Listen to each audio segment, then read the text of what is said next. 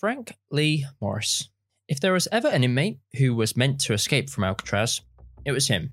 Morris was portrayed as a sharp and intelligent mastermind behind one of history's most legendary prison breaks.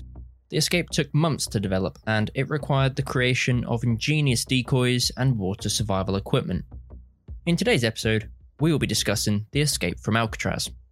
Hi, I'm your host Benjamin Bryan, and you're listening to Pieced.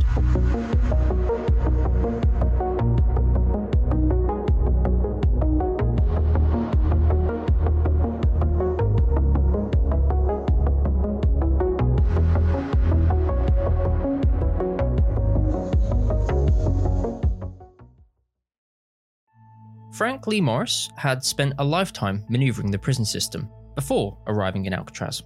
Morris was transferred from one foster family to another from the time he was a baby until he was a teenager.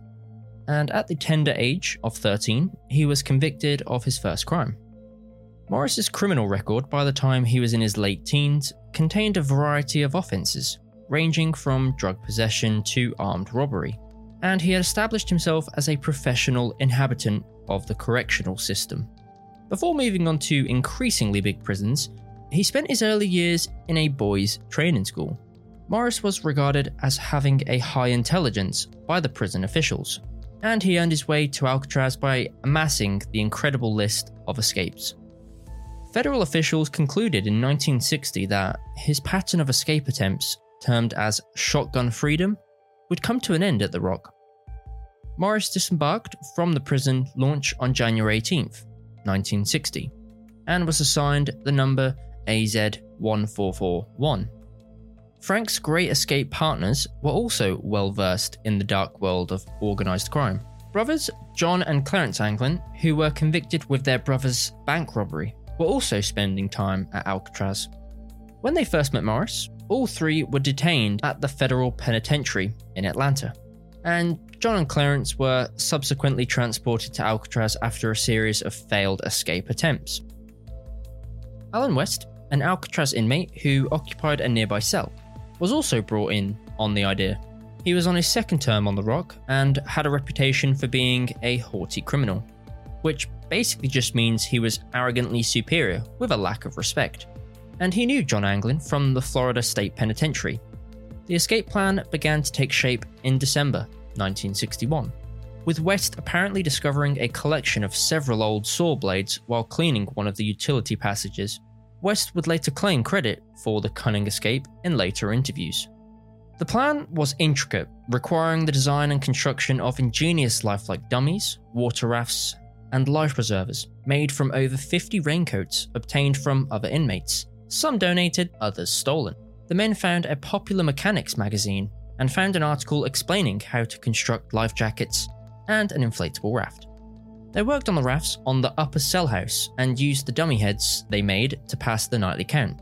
They were able to hang up blankets on top of the cell house due to Alan West convincing the guards this would help stop dust and paint spattering on the floors below. They'd also need a range of hastily built digging tools, as well as the materials to build the escape accessories.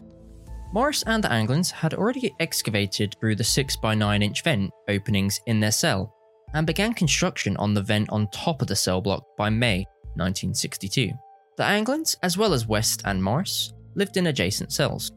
The detainees worked in shifts with one labouring and the other one on guard duty. They'd start work at 5:30 p.m. and finish around 9 p.m. just before the lights out count. Meanwhile, John and Clarence got to work on their fake heads giving them nicknames like Oink and Oscar. The heads were built of a homemade cement powder mixture that contained harmless things such as soap and toilet paper. They were very basic and primitive but lifelike. Clarence Anglin managed to get human hair from the barbershop floor at the end of the day, and they were told how to mix the colour flesh tone paint to the dummy heads. The convicts began cutting and bonding the raincoats into a makeshift raft and life preservers. The rafts were sewn down in the shop and taken to the top of the cell block. To avoid being discovered with the illegal supplies, they would hide the items on top of the cell block each evening after completing their self imposed labour detail. In addition, the detainees were given many handcrafted tools. While working on a paint detail, West was able to lift an electric hair clipper which he combined with drill bits stolen from the industries to create a makeshift motorized drill. West had lately discovered that the prison's vacuum had broken by chance. He was given permission to attempt a repair, and upon closer inspection, he discovered that the machine had two motors. He gently removed one and was able to get the other to work, avoiding suspicion in the process. Morris and the Anglins were then able to use their drill with the vacuum motor. They tried to remove the roof ventilator, but were only partly successful. The motor was both too loud and ineffective. The inmates had finished making all the gear they needed for their escape after months of planning, and they were now working to loosen the ventilator grill on top of the cell house. Morris created an accordion like musical instrument called a concertina, which would be used to rapidly inflate the raft, while John Anglin meticulously completed the valve assembly on a massive 6x14 foot raft. West, on the other hand, had fallen behind in excavating out the ventilator grill at the back of his cell, while others had made good work in their varied preparations. His main responsibility had been to make the raft's life preservers and special wooden paddles, tasks which didn't require him to leave his cell. On the night of June 11th, 1962, Morris indicated that the top ventilator was loose enough that he felt that they were ready to attempt the escape. Morris pulled down the dummies from the top of the cell block around 9:30 p.m., right after lights out, and stated that the escape will take place that night. Clarence Anglin tried kicking at West's ventilation grill from the outside in the utility corridor, but he was unsuccessful. Morris and the Anglins would have no other option except to abandon him. The inmates completed their final 30 foot ascent up the plumbing to the cell house roof, crossed 100 feet over the rooftop, and then descended 50 feet of piping down to the ground at the shower area's entrance. That night, Morris, Clarence Anglin, and John Anglin would never be seen again. West later stated in an interview that their plan had been to utilize their raft to get to Angel Island, after resting, they would re enter the bay on the opposite side of the island and swim across to Raccoon Straits before continuing to Marin. They'd steal a car, break into a clothing store, and then go their separate ways. West had eventually completed the removal of his grill and ascended to the rooftop, but all of the other convicts had vanished by that time. He was obliged to return to his cell because he had no raft or other means of escape. For decades, people questioned whether this historic escape attempt was successful. The FBI investigated for several years, before concluding that the detainees' scheme had failed. The following are only a few of the significant findings from the study that threw doubt on the effectiveness of Frank Morris's and John and Clarence Anglin's famed Alcatraz escape. The official plan was to steal a car and then break into a clothing store. No such complaints were filed in Marin County within a 12 day period following the escape. None of the three men's friends or family, according to sources, had the financial means to go to San Francisco to assist in the escape. Thousands of dollars would have been spent putting a boat in the bay, night after night, waiting for that one night when the true escape took place. There would have been no way to validate the break's date and the level of their preparations with outside connections. Now, critics, on the other hand, said that the fact that no remains had been discovered was proof that the convicts had made it to the mainland. People who died in the bay waters were notorious for going missing and never being discovered. An African American man named Seymour Webb, who was apparently despondent about a failed relationship, abandoned his car on the Golden Gate Bridge and jumped to his death in front of multiple witnesses on the night of the escape. His body was never located, despite the Coast Guard's quick response. Now, water temperatures in the bay ranged from 50 to 54 degrees Fahrenheit. After around 20 minutes, it was established that the exposure of the elements had impacted physiological functions. To prevent detainees from becoming habituated to the frigid bay waters, showers at Alcatraz were always supplied with hot water. The following day, personal items carried by the convicts were discovered floating in the bay, a life preserver with significant teeth marks on the valve was also discovered. On July 17, 1962, a Norwegian freighter reported spotting a body drifting 20 miles northwest of the Golden Gate Bridge while departing from Pier 38. The ship was en route to Canada when the sighting occurred, and the crew did not report it until October. The sailors had observed something bobbling in the sea and confirmed it with binoculars that it was a body floating face down. The butt cheeks were clearly visible, even though the hands and feet were dangling in the water. Despite being sun and sea bleached, the figure was dressed in a full length denim trousers that looked just like prison uniforms. Coroners from San Francisco, San Mateo, Alameda, and Marin County all agreed that a drowned body may float for up to five weeks. This was one of the case's most important leads, according to the FBI. There were no other people missing or drowned at the time who were wearing similar trousers, according to their official reports. The Anglins' relatives claimed that the escape had been a topic of discussion in their home for several years. They had never been contacted by the brothers, and they assumed that if they had lived, the guys would have made contact in some way. Alfred, the third brother, was electrocuted in 1964 while attempting to flee Kilby Prison in Montgomery, Alabama.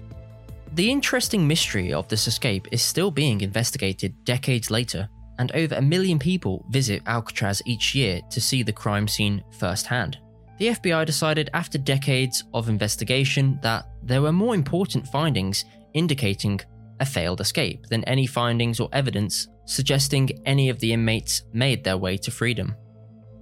There were never any solid land based evidence that would lead to a favourable conclusion for any of the detainees in the end. There were originally six collaborators in the infamous Great Escape. According to a little known detail regarding the famous Great Escape, June Stevens joined the plot in December and was assigned to a cell on the third tier, right above Morris and the Anglin brothers. Following the escape, holes were discovered around the ventilation grill inside Robert L. Williams' cell during a prison wide shakedown. Williams, who was serving life for murder, eventually denied any involvement, but Stevens accepted his part and later revealed that Frank Morris had requested him to leave because of three difficulties he believed would jeopardize their plot. The first was the installation of a second waterspout for warm water in each cell, while the backsides of the cells on the ground level would be easy to conceal for officer inspections. The backsides of the upper tier cells would be impossible to conceal. Furthermore, after the inmates finished cutting around their grills, stray portions of the cement or grill could collapse and alert officers to the escape scheme. Even if they managed to remain unnoticed, moving out of the hole while only being able to grip the pipes at such a height would be far more difficult, not to mention risky. While Stevens' involvement in the escape was supposed to stop five months before the plan was carried out, his interviews with officials provided detailed accounts of how the inmates thoroughly planned and carried out their escape. Robert Williams first denied any involvement. Stevens later discovered that Morris and Williams worked together in the glove shop, and that Williams certainly played a big role because the two were close friends, and he helped get several of the items used in the escape. Stevens was eventually tried and convicted and sentenced to isolation for his role in the escape. Williams died in May 2006, and Stephen died in November 1995.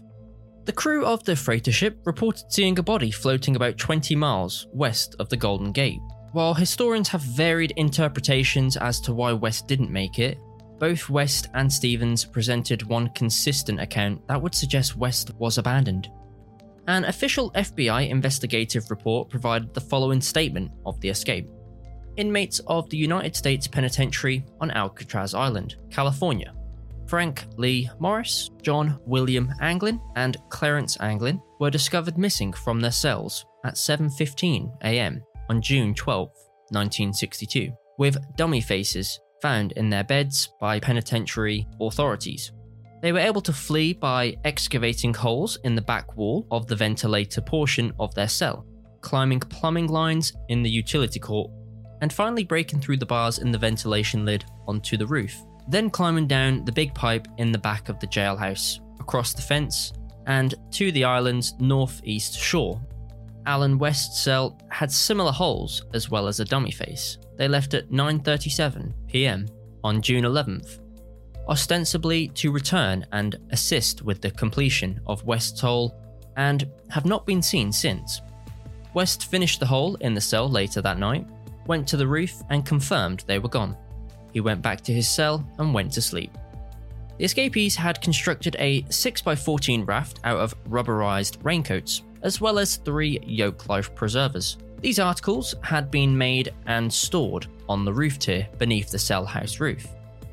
And escapees worked on them in the evening after escaping out of their cell. They intend to flee to Angel Island in San Francisco Bay, and then to the mainland in the west. They'd break into houses to get guns and clothing, then steal a car and flee the region. On June 13, 1962, an authorized complaint was filed in USC, San Francisco, accusing that Morris and Anglin brothers of violating Title 18 and Section 751 United States Code. Federal warrants issued in bond recommended in the amount of $50,000 each. Currently, the United States of America, San Francisco, is not prosecuting anyone. So, what are the facts that we can extract from the escape? Let's have a look to understand each aspect of the escape. Officers of the United States Penitentiary, Alcatraz Island, California, discovered Frank Lee Morris, Alcatraz number 1441, John William Anglin, Alcatraz number 1476, and Clarence Anglin, Alcatraz number 1485, missing from their cells on June 12, 1962, at 7:15 a.m. In their mattresses, they discovered dummy faces. The escape had been made by drilling holes in the back walls of their cell's ventilating section. They used plumbing pipes to crawl on top of the third layer of the cell as they crawled through the holes into the utility corridor. They then escaped onto the roof of the cell house by breaking through the bars of the ventilator lid and down steep embankments to the northeast shore of the island, near the power plant. After climbing down from the roof on the huge pipe at the back of the cell building, Alan West cell, Alcatraz number 1335, had a comparable hole as well as a dummy face. West claimed that they were going to escape together, but the hole in the cell wasn't finished. Morris went to get one of the Anglins to help West at 9:37 p.m. on June 11th, 1962, but they never returned. West finished the hole in his cell later that night and went to the roof, but they were gone. These items, such as tools and raincoats, were kept on the third cell tier under the cell house roof, which was also known as the top of the cell block, where escapees worked on them after escaping out of their cells, like previously mentioned. West went to bed after returning to his cell. They planned to flee to Angel Island in San Francisco Bay, then to the mainland, he claimed. They planned to inflate the raft with a concertina that they had converted into a bellows once they arrived at the shore. And just to mention, a bellows is a device with an airbag that emits air when squeezed. They'd then conduct a burglary to get guns and clothing, then take a car to get as far away from the Bay Area as possible. Beyond that, no plans had been made. From this point on, there are very few facts on which everyone agrees. It has remained Alcatraz's greatest enigma for nearly 60 years. There were no bodies discovered, but there were no sightings that led to the arrests. The United States Marshal Service maintains an open file on the escapees to this day. Only when they reach the age of 99, it will be closed. Morris, John Anglin, and Clarence Anglin would be 93, 90, and 89, respectively, if they were still alive today. Now, there are two basic opinions that everyone can agree or disagree with. I'll be explaining both, and you can go with the one that you think is more relatable. So, after our three escapees successfully completed the swim in 1962, another inmate, known as John Paul Scott, completed it in December of the same year, nude, without a raft, in far cooler conditions, only to be discovered on the beach in San Francisco, before being returned to the island. Thousands of people have safely swam from Alcatraz to land, even without the adrenaline rush of guard rifles aimed at their backs. Our detainees, who were all in their early 30s, could all swim. John and Clarence Anglin grew up swimming in Lake Michigan's chilly waters. Frank Morris was smart enough to use the six months or more he spent planning for his bid for freedom to physically prepare himself for the one mile swim. The belief that the swim is impossible or that you will be eaten by sharks was made up by prison officials to discourage inmates from trying it. They may not have needed to swim at all because they were sailing away on a fully inflated three man raft. In their hidden workshop, 50 raincoats were methodically stitched and assembled together over the course of months. They also had oars, which, according to this excellent simulation of the currents from PBS that night, they probably didn't even need, highlighting the raft's likely route. If they had let the water take them, they would have ended up in the Marin Headlands. It also shows how the currents returned to Angel Island, which explains how their raft ended up there. Despite the FBI's initial assertions, more on that later.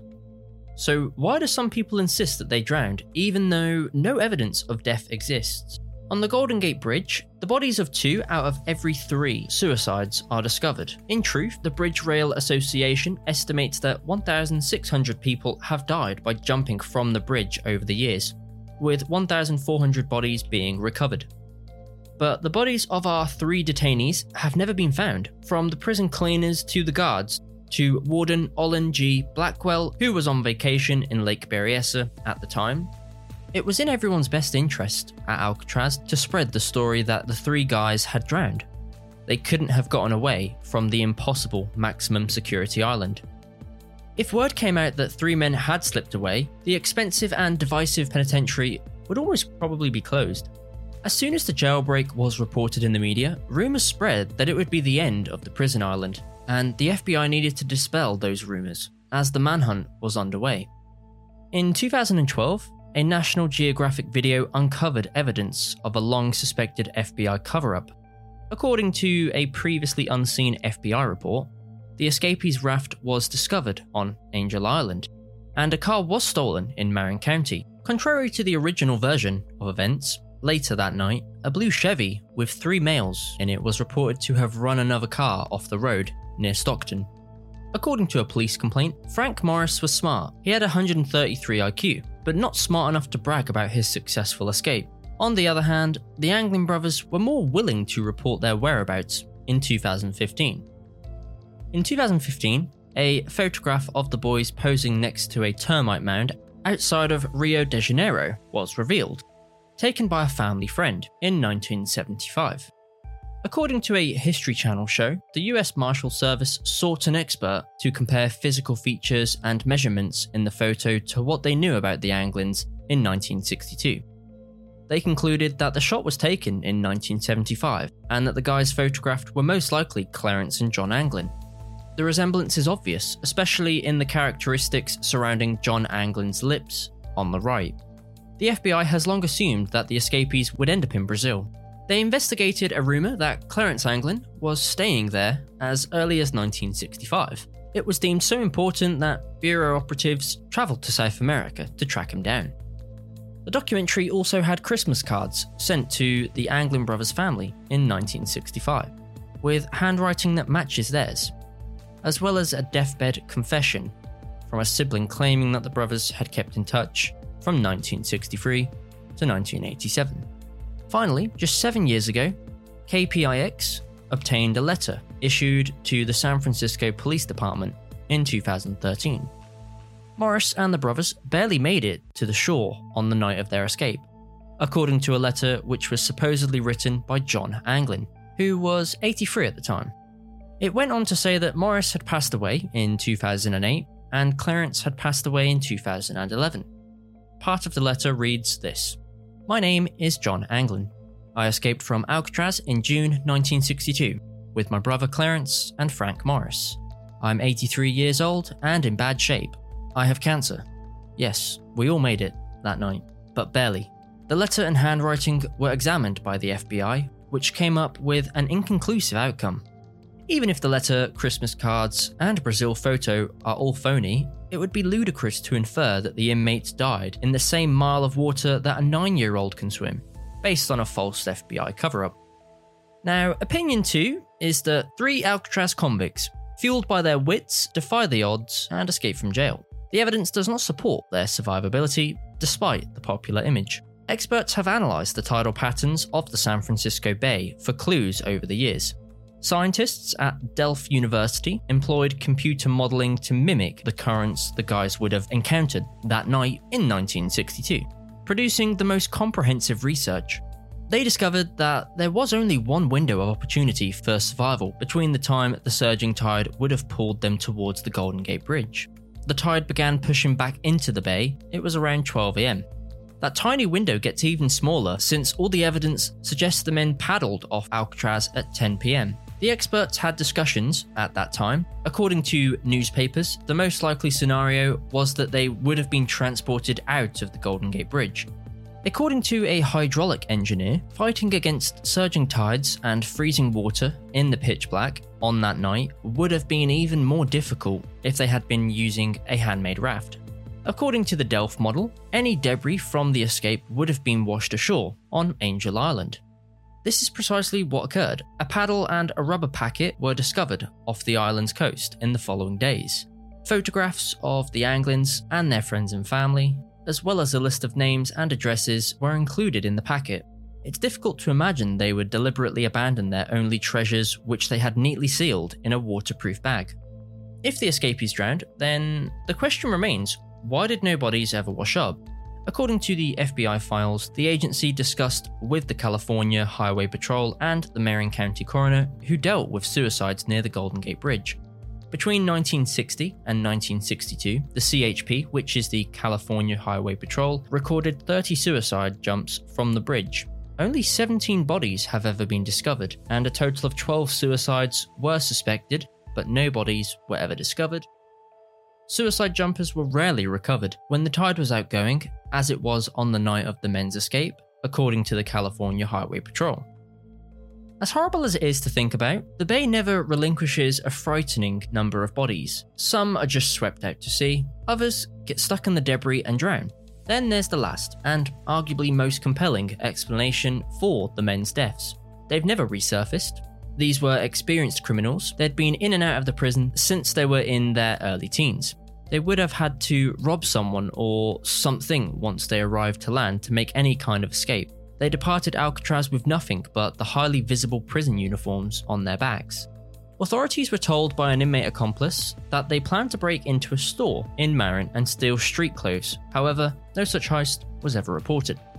The men may have stolen a blue Chevy in Marin, but the proof is only circumstantial. The car could have been stolen days before the escape, according to Marin police. A sighting that night in Modesto of a blue Chevy inhabited by three males yelling and yanking a car off the road, was examined, but the license plate was never confirmed to belong to the same vehicle. And would you initiate a road rage incident to draw attention to yourself if you were three of America's most renowned fugitive convicts? The Anglins and Morris faces were in every newspaper in America, and they had a narrow network of known contacts. Law enforcement had been watching their hometowns for decades, on birthdays, they waited for phone calls and regularly interrogated family members. The Anglins' list of names and addresses was thoroughly investigated.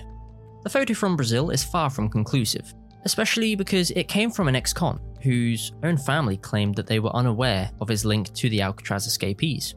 Even if the men had returned home, it does not appear that they were well received the Anglin parents were questioned by the examiner, and Mrs. Anglin expressed her wish that her boys were apprehended, pointing out that at least 10 of her other children had turned out well. To vanish, you must completely get rid of all traces of your previous existence. Friends, family, you must spend every minute of your life looking over your shoulders. You can't take a break for a second. If John and Clarence Anglin, as well as Frank Morris, were able to accomplish this for nearly five decades, they deserve to be free. For decades, historians have been baffled by what happened after the escape. Their remains were never found, leading many people to speculate whether they died in the turbulent San Francisco Bay or made it to freedom. Since then, nearly six decades of silence from the guys has led to many to believe that the escape was a sham. In 1979, the FBI concluded that the escapees were unlikely to have survived a dangerous swim over more than a mile of icy waters to the mainland. However, in January 2018, CBS San Francisco published an extract from a letter to the FBI that recounted a completely different story and claimed that the perpetrators had been on the loose since the 1960s. It said, My name is John Anglin. In June 1962, I escaped from Alcatraz with my brother Clarence and Frank Morris. I'm 83 years old and in poor physical condition. I've been diagnosed with cancer. Yes, we all made it that night, barely. The writer revealed in the letter that he was the last surviving member of the trio, with his accomplices dying in 2005 and 2008. I would write back to let you know exactly where I am, he said, if officials declared on television that he would receive a single one year prison sentence during which he could obtain the medical treatment he needed. This isn't a joke. The FBI, on the other hand, did not do so and instead suppressed the letter. Though this is the first time someone claiming to be one of the men has contacted authorities.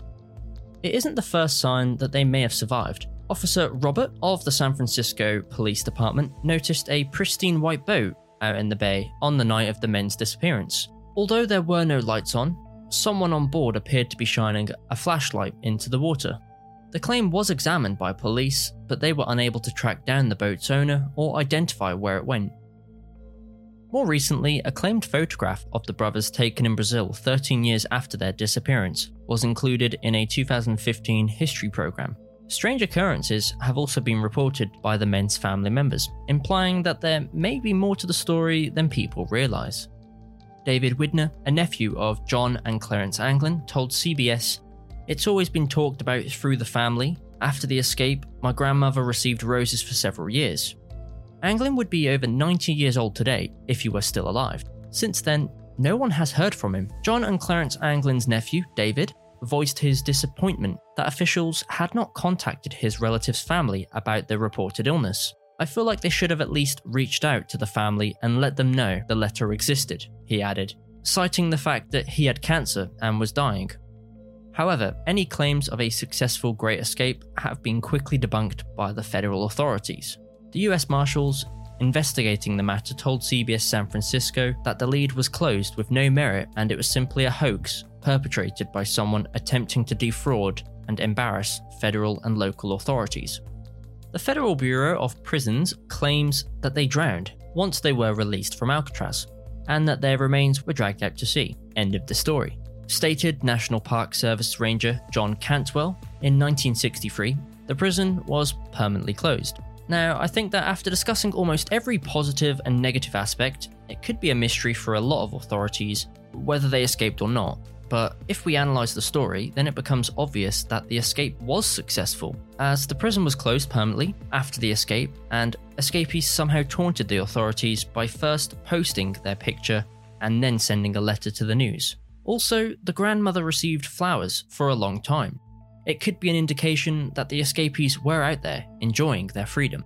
That's all for now. Please like this podcast and review or share it with someone you know who is interested in true crime, unsolved mysteries, and much more. Be sure to follow our social media, which is PiecedPod, P I E C E D P O D. In the meantime, I hope you enjoyed this episode. Until then, take care, and I'll see you next time for another episode of Pieced.